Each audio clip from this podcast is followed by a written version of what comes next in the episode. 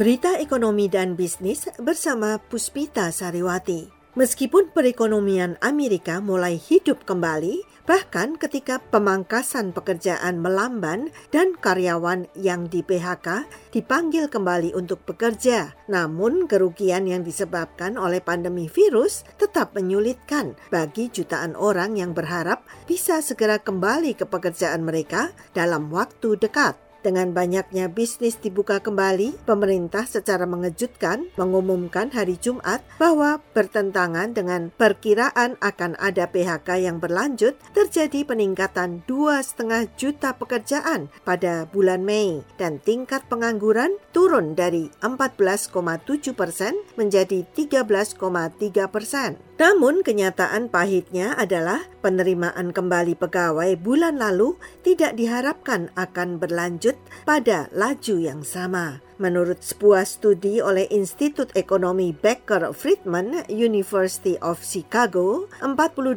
persen dari PHK yang disebabkan oleh pandemi bisa menjadi PHK yang permanen. Banyak bisnis dari teknologi pemula atau startup hingga toko-toko kecil dan pengecer besar mungkin kehilangan penghasilan meskipun mendapat bantuan stimulus dari pemerintah federal. Beralih ke berita lain, anggota Organisasi Negara Pengekspor Minyak atau OPEC yang dipimpin oleh Arab Saudi dan negara-negara utama yang memproduksi minyak hari Sabtu memperpanjang pengurangan produksi hingga Juli karena harga minyak sementara ini sudah stabil dan peraturan penutupan atau lockdown dilonggarkan. Ke-13 anggota OPEC dan sekutu-sekutunya, terutama Rusia, memutuskan untuk memperpanjang masa pengurangan produksi minyak selama satu bulan setelah pada bulan April menyetujui pengurangan produksi untuk Mei dan Juni. Usaha ini dilakukan untuk menaikkan harga minyak, kata OPEC dalam sebuah pernyataan.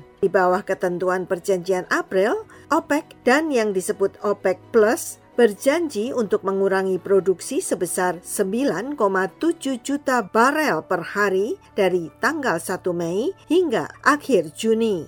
Beralih ke bisnis di Tiongkok, ekspor dan impor Tiongkok merosot bulan Mei sewaktu pandemi virus corona dan ketegangan perdagangan dengan AS menghambat permintaan di dalam dan luar negeri. Ekspor turun 3,3 persen dibandingkan tahun sebelumnya menjadi 206,8 miliar dan impor turun 16,7 persen menjadi 143,9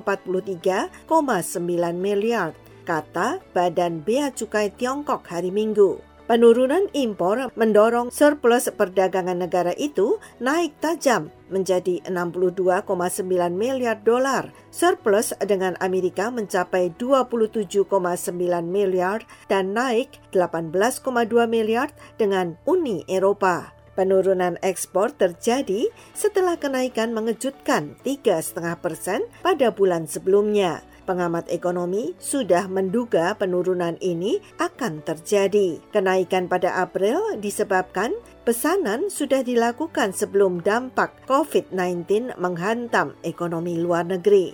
Kini diperkirakan importer Amerika dan Eropa juga akan membatalkan pesanan-pesanan lainnya. Sekian berita ekonomi dan bisnis Puspita Sariwati, VOA, Washington.